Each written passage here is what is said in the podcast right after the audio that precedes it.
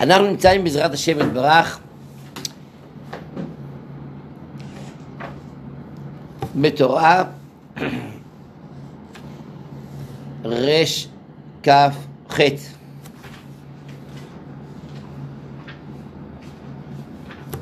חלק א' בליקוטי מהר"ן.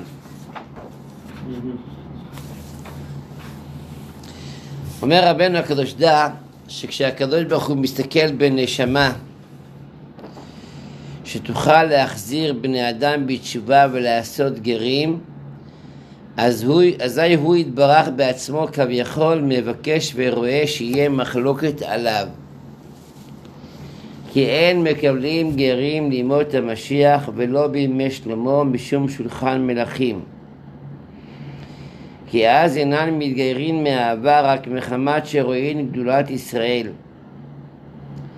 ועיקר הגרים הוא כשמתגיירים בעת שישראל סחופים בעוני ודוחה כמו שכתוב מגר איתך בעניותך ועל כן בהכרח שיהיה מחלוקת על מי שמחזיר בני אדם למוטב ומגייר גרים כדי שלא יהיה לו שום שלווה כי אז מי שמתקרב אליו הוא באמת ואזי יכול לגייר גרים באמת לא משום שלום ונחת כנ"ל וזהו וישב יעקב בארץ מגורי אביו איתה במדרש מגורי אביו שהיה מגייר גרים כמו אבותיו כמו מגיורי אביו. וזה שאמרו רבותינו זיכרונם לברכה וישב יעקב ביקש יעקב לישב בשלווה מיד קפץ עליו רוגזו של יוסף. היינו מחמת שיעקב היה מגייר גרים בחינת מגורי אביו על ידי זה לא היה יכול לישב בשלווה כדי שיהיו הגרים באמת ואם יהיה לו שלווה לא יוכל לעשות גרים כי אין מקבלים גרים לימות המשיח כנ"ל. התורה הזאת לכאורה מדברת על פן מסוים אבל זו תורה מאוד יסודית לכל אחד ואחד בחיים הפרטיים שלו בהתקרבות אל הקדוש ברוך הוא.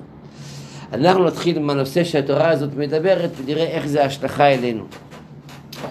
אומר רבי נחמן תדע שכאשר הקדוש ברוך הוא רואה באיזה נשמה שהיא יכולה להחזיר בני אדם בתשובה ולעשות גרים. במקביל, בעלי תשובה או גרים, אומר רבי נחמן, אזי הוא יתברך בעצמו כביכול מבקש ורואה שיהיה מחלוקת. צדיק שיש לו כוח להחזיר בני אדם בתשובה, המתכונת שאמורה להיות לו בחיים, שיהיה לו בלגן, שידברו עליו, שישנאו אותו. פעם התבטא רבי נחמן ואמר ככה יכולתי שלא יהיה עליי שום מחלוקת. אנחנו לא מבינים היום מה זה נקרא. זאת אומרת, כבר מהזמן שאני, שמזרז קראתי לרבי נחמן לעכשיו, כבר גם לא מבינים. בכלל חסיד ברסלב, מה זה חיסרון? כל אחד משהו. פעם זה לא היה כך. להיות חסיד ברסלב זה היה משהו משונה, הכל רק לא ברסלב. זה היה משהו מאוד קשה. ורבי נחמן בדורו גם היה עליו מחלוקת, וביותר ביותר ביותר על התלמיד שלו רבי נתן הייתה מחלוקת גדולה מאוד מאוד. אומר רבי נחמן, תדע, יכולתי שלא יהיה עליי מחלוקת, אבל מה היה קורה?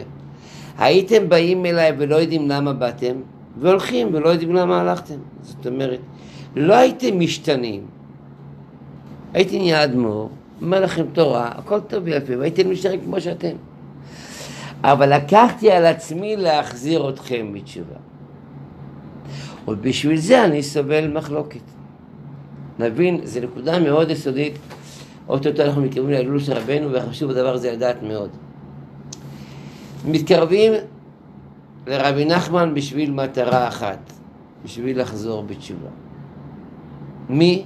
כולם. גם הצדיק הגדול ביותר. למה?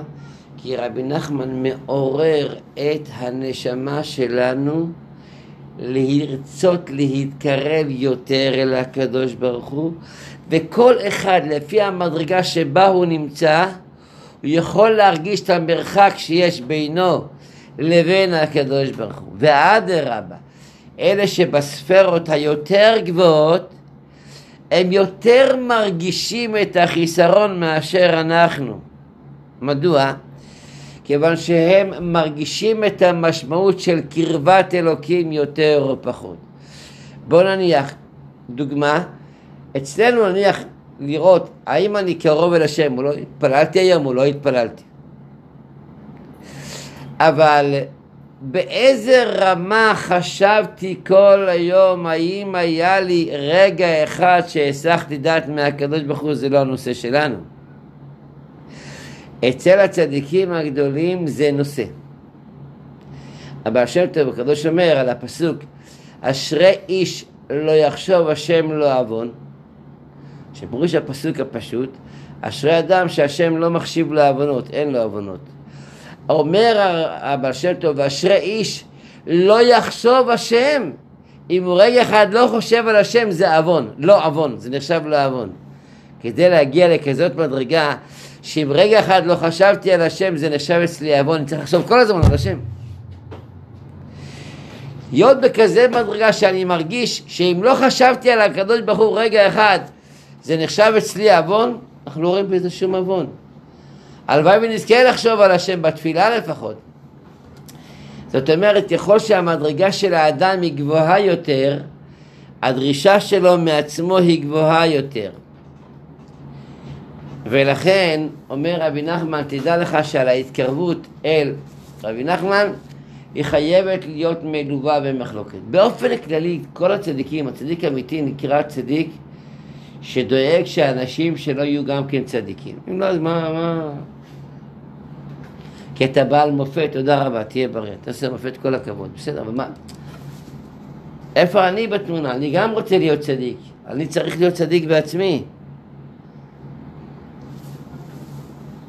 הבדיקה אם אני מקורב אל צדיק אמיתי או לא, יכול שהוא צדיק אמיתי אבל אני לא מקורב, או שאני רוצה להתקרב ולא איזה צדיק אמיתי. לא אם הוא צדיק, כאילו עושה את מעשה השם, יכול שהוא עושה רצון השם. אבל הכוונה, אני צריך להתקרב לרבי ומנהיג כזה, שהוא ייתן לי כלים ומחשבה להיות יותר עובד השם.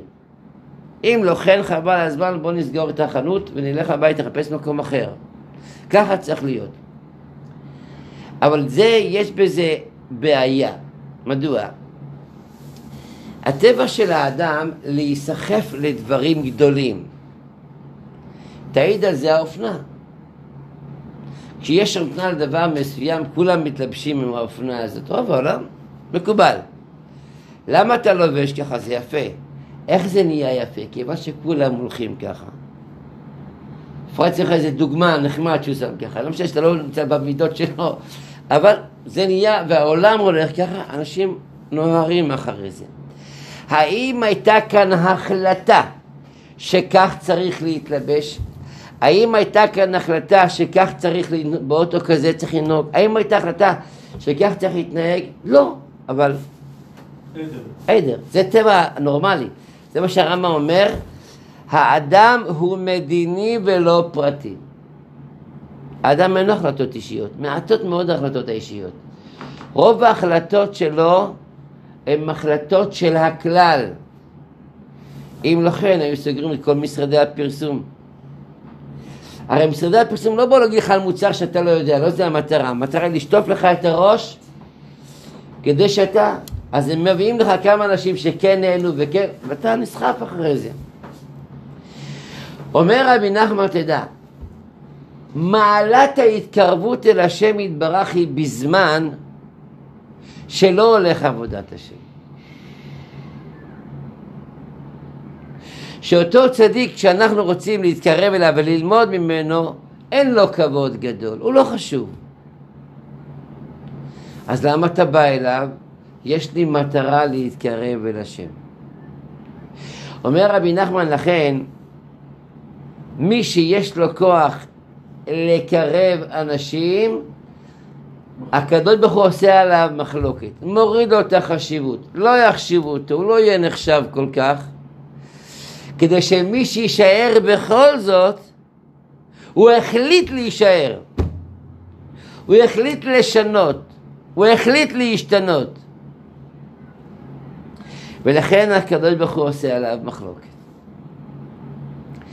בחיים הפרטיים שלנו, כל אחד מאיתנו יש לו את התוואים הטובים שלו. יש לו איזה מידות טובות שלו. אחד הוא מסודר, אחד הוא נקי, אחד הוא ישר, אחד הוא אה, אה, חס, בעל חסד, אחד הוא מאיר פנים, אחד הוא מעניין, כל אחד יש את המידות הטובות שלו, שנולד איתן בטבע. ויש לנו גם כן את המידות השליליות שלנו. איפה מתבטא עבודת השם שלנו? בחלק הקשה, בחלק שזה לא הולך כל כך עם הטבע. רבי נחמן קורא לזה, אם אתה עובד את השם כשלא הולך, זה נקרא עבודת השם בגלל אהבת השם. לא, לא מתאים לי, נגיד, להתפלל במניין בבוקר, אני עובד, מתחיל לעבוד בשמונה, צריך לסדר את כל החיים, ועוד גם כן להסתדר עם העבודה. לא, לא, לא הולך לי ככה. צריך לקום בשש כדי להספיק להתפלל. ו... אומר רבי נחמן, פה מוגדרת אהבת השם. איפה זה מוגדר? זה לא הולך לך עם הנורמלי. אם לא תאהב את השם יותר מעצמך, שימו לב להגדרה, אם לא תאהב את השם יותר מעצמך, לא תעשה דברים לכבוד השם שהם נוגדים את הנוחיות שלך. אנחנו בתור הורים יכולים להוציא את הלחם מהפה שלנו, לתת לילד שלנו שלא ירעב.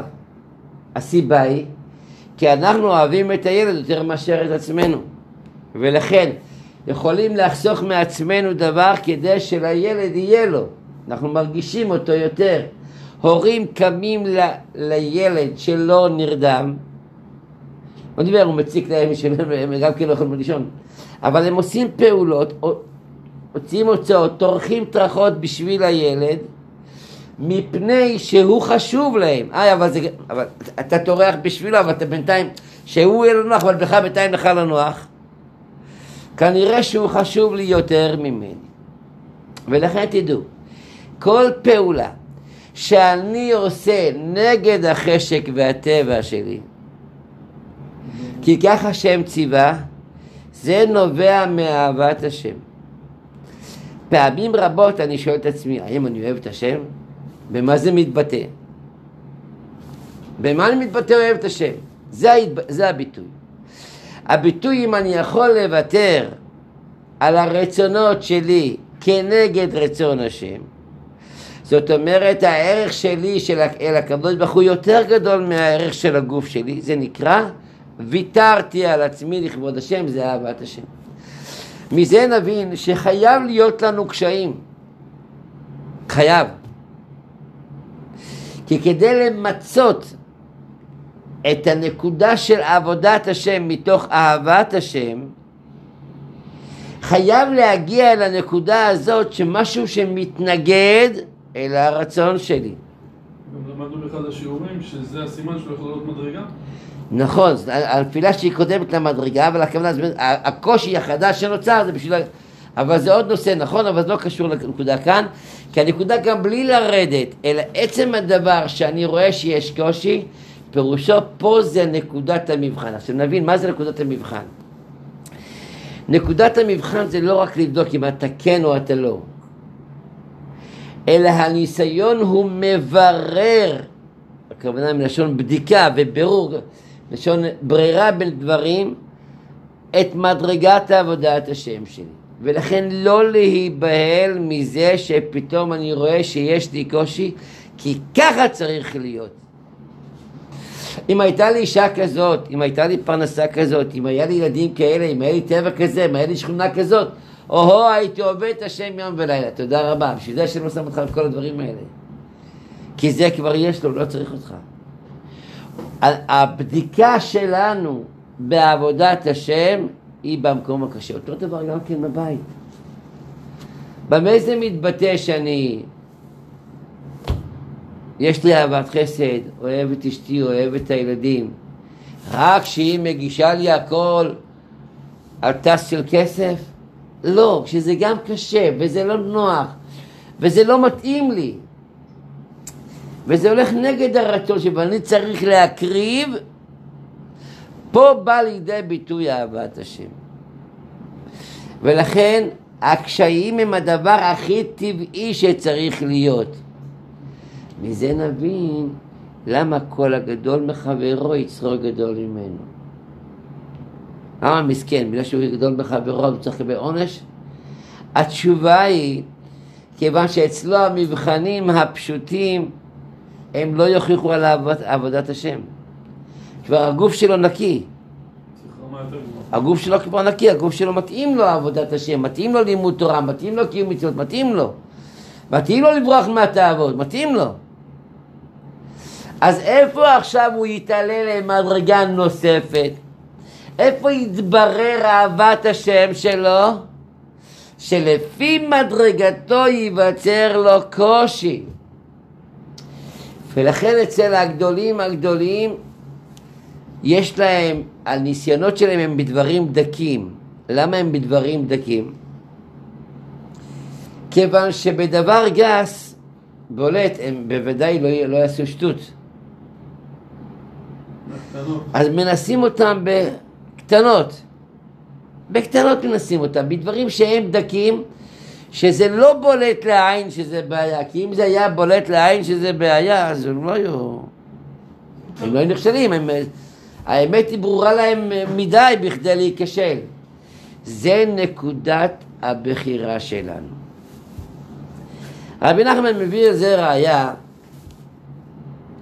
כתוב בפסוק, וישב יעקב בארץ מגורי אביו, בארץ כנען. אם אנחנו נתבונן בפסוק, יש כאן קושי בהבנה. וישב הכוונה, הוא גר שם, כן. כתוב בארץ מגורי אביו. למה כתוב וישב יעקב בארץ מושב אביו? על אותו משקל. או ויגור יעקב בארץ מגורי אביו. השהות שלו, ההתעכבות שלו, היא נקראת, יעקב ישב, התגורר, נקרא מושב, ואתה אומר מגורי אביו. אומר רבי נחמן, אז הגמרא אומרת ככה, אל תקרא מגורי אביו, אלא גיורי אביו. הכוונה, גיורי אביו. ויש יעקב בארץ, מארץ מגיורי אביו, הכוונה, הוא יושב במקום שאביו גייר. מה זה בא להגיד? כמו שיצחק היה מגייר גרים, גם יעקב היה מגייר גרים. תנועת התשובה לא התחילה אתמול, אברהם אבינו היה מחזיר בתשובה, יעקב היה מחזיר בתשובה וגם יצחק היה מחזיר בתשובה. לכן כתוב, אומר רבי נחמן דבר נפלא, חכמינו אומרים ביקש יעקב לשב בשלווה. קפץ עליו רוגזו של יוסף. אומרים, אומר רבנו, למה שיקפוץ עליו רוגזו של יוסף? למה אם הוא מבקש לשב בשלווה? מה כל כך רע שיעקב יישב בשלווה שצריך לקפוץ עליו רוגזו של יוסף? התשובה היא, אם יעקב יושב בשלווה והוא מקרב את הציבור, אז אה, זה קל מדי, אז איפה עבודת השם מתוך אהבה? תבינו למה עכשיו התקופה שלנו היא התקופה הכי יפה. מדוע? התקופה שלנו היא התקופה הכי יפה. הרי כמו שאמרת קודם, מתי עם כיפה אתם מפיצים מחלות. עכשיו הרי, היום לחזור בתשובה, אחד שנמצא בצד השני, יש איזה קושי מסוים. כי הפכו את הדתיים ל... סטיגמה. סטיגמה, מפיצי מחלות, אנשים מסוכנים, ודואגים לטחון את זה כל הזמן. ואז מתבררת המדרגה של העובד השם, שהוא רוצה להיכנס בעבודת השם, שזה לא נוח ולא נעים, ולא נותן הרגשה טובה, ואולי יש בציבור מי שלא מכבד את הדבר הזה, ואדם עומד בכל זאת. עכשיו נבין מזה דבר מאוד מאוד נפלא, איך שזה משנה, הגישה הזאת, איך היא משנה מן הקצה אל הקצה. כתוב במדרש כך, ולקחתם לכם ביום הראשון פרי עץ הדר, כפות מרים וענף עץ אבות וערבי נחל, זה נאמר על חג הסוכות. ולקחתם לכם ביום הראשון, הכוונה ביום הראשון של חג סוכות, תיקחו את כל הדברים האלה, את ארבעת המינים, פרי עץ הדר, כפות תמרים, שזה הלולב, ענף עצבות, שזה הדס, והרבה נחל. חכמינו הקדושים שואלים, למה ההגדרה מוגדרת בשם, בת... בשם ביום הראשון? למה לא בתאריך? לקחתם לכם בתאריך וכך. בחמישה עשר לחודש, למה ביום הראשון? אומרים חכמינו הקדושים, היום הראשון, הראשון לחשבון העוונות. הפירוש הפשוט. היה לנו אלול, חזרו בתשובה. ראש השנה, ראש השנה יום הדין, אנשים נזהרו. יום הכיפורים, עשרת ימי תשובה, אנשים נזהרו. מתי מתחילים העוונות? בחג סוכות. למה? מה הקשר? אומרים, עד עכשיו אדם היה טרוד בשמירת המצוות, היה טרוד בארבעת המינים. עכשיו הגיע חג סוכות, זהו גמרנו, עכשיו זה חג, שמחה, אין לו עול, יכול לעשות עבירות. אבל רבי ברדיצ'ו אומר דבר מאוד נפלא. אומר כך, תשים לב. חכמי אנשים אומרים שמי שעשה עבירות במזיד והוא חוזר בתשובה מחמת יראה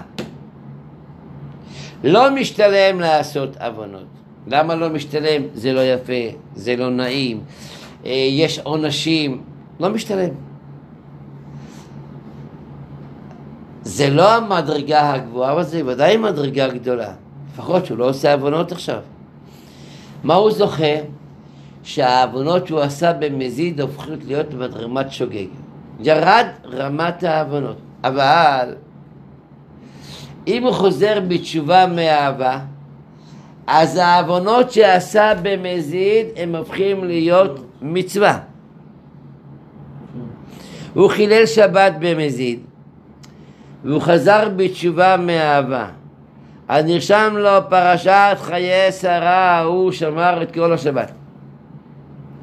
לא רק שלא עשה עוון, זה נחשב שהוא עשה מצווה. זה נקרא תשובה מאהבה. נבין כמה טוב כשקשה לעשות מצוות. כי אז זה הופך את, גם את העוונות שעשינו, הופך אותם לזכויות. אומר הרבי ברדיצ'ב ככה, בימי הדין פחדנו מהגזרות של השם, מה השם יגזור עלינו בראש השנה, מה יחתום ביום הכיפורים. הגיע חג סוכות, עכשיו גם אדם עובד שם, מתוך שמחה, מתוך קשר לקדוש ברוך הוא, מתוך רצון, מתוך רצון לעבודת השם. אז מה קורה עכשיו? עכשיו פותחים את הפנקסים מחדש. מה פותחים? בראש השנה ביום הכיפורים חזרת בתשובה מתוך יראה. אז בסדר, אז הזדנון הפך לך להיות שוגג. אומר השם, בואו נפתח את הפנקסים עוד פעם, למה? כי רוצים להפוך את כל העבירות עכשיו להיות מצוות. אז זה לא פייר מה שהיה עבירות עד עכשיו. בהתחלה זה היה עבירות במזיד, אחר כך זה נהיה עבירות בשוגג. רוצים להפוך לנו את העבירות למצוות. ביום הראשון, ראשון לחשבון העוונות. מה החשבון? להפוך את העבירות למצוות. ואנחנו רואים דבר מאוד מעניין. חכמינו הקדושים מספרים לנו שלעתיד לבוא יגיעו אומות העולם ויבקשו שכר על קיום המצוות, כמו ישראל. לומר להם הקדוש ברוך הוא ישראל קיימו מצוות, מגיע להם שכר, אתם לא קיימתם, לא תקבלו שכר. יאמרו לו אומות העולם, בסדר ריבונו של עולם, אבל מה החוכמה? להם נתת מצוות, לנו לא נתת מצוות. אם היית נותן לנו מצוות, גם אנחנו היינו מקיימים את המצוות. יאמר להם הקדוש ברוך הוא, והלא הצעתי לכם את התורה וסירבתם לקבל, כך כתוב במתן תורה. יאמרו לו ריבונו שלנו, אנחנו מכירים טוב את ההיסטוריה. עם ישראל לא רצו לקבל את התורה, ומה עשית? חז"ל מכפה להם מערכת להגיד, אם תקבלו את התורה מוטב, ואם לאו שם תהיה קבורתכם. מה החוכמה? גם לנו היית עושה דבר כזה. אומר להם הקדוש ברוך הוא טוב, שמעתי מה שאתם אומרים, יש לי עכשיו רק מצווה אחת. לא אתן לכם כל התרי"ג, רק מצווה אחת. מה? מצוות סוכה. יפה, נחמד, מה לא טוב? כל אחד הולך ובונה סוכה. ואז הקדוש ברוך הוא מוציא חמה מן הארתיקה. והם בועטים בסוכה ויוצאים. אומר להם השם, אתם רואים, מצווה אחת לא עמדתם בה. שואלת הגמרא, אבל מה, מה, מה פירוש בזה? הרי גם ישראל, אם יש לך חם מאוד מאוד, מה הדין? מצטער פטור מן הסוכה. אז מה רוצים מאומות העולם? אומרת הגמרא, ישראל שהם לא יכולים לקיים מצווה הם מצטערים, כואב להם, זה מראה שהם מקיימים את המצווה בשביל אהבת השם. כמה יהודים יכלו להתפטר מלהתפלל במניין ביום הכיפורים? לא טוב, לא בריא, וזה, שמור ריחוק, תפלל בסדר, תפלל מהחלון, מה, מה, תפלל ביחיד. מה הוא מטריח את עצמו לצאת החוצה לשמש? אפילו בכלל זה לא נוח, זה לא מזגן. זה נובע מתוך הרצון. אחד כזה, כשהוא לא יכול להתפלל, אומר, "אה, השנה לא זכיתי. לא יכולתי, כואב לו. הוא לא אומר, נותן בעיטה, ברוך השם מתפטר. זאת אומרת, החג הזה הוא חג שלמעשה מוכיח את הנקודה של אהבת השם, ולכן בחג הזה יכולים מאוד מאוד לזכות לאהבת השם ברמה גבוהה מאוד מאוד.